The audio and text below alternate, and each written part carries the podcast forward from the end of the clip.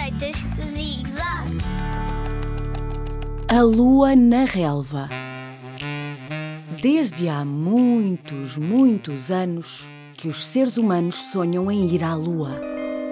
Até hoje, poucas pessoas conseguiram fazê-lo. Mas tu, Zig-Zagger, vais conseguir fazer algo que nunca ninguém fez.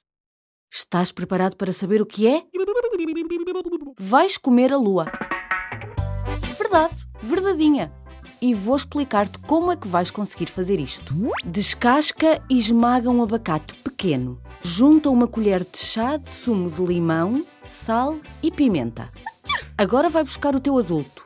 Vais precisar dele para fazer um trabalho aborrecido. Estrelar dois ovos.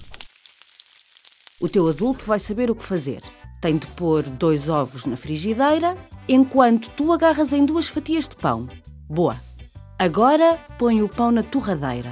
Atenção que assim que ligares a torradeira, ela vai ficar quente. Não podes tocar-lhe.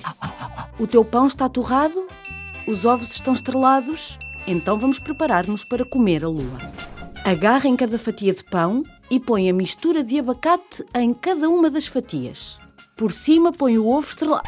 Ah, desculpa, não é o ovo estrelado. Por cima do abacate põe a lua. Aqui tens uma bela lua num relevado bem verdinho. E está pronto para tu comeres.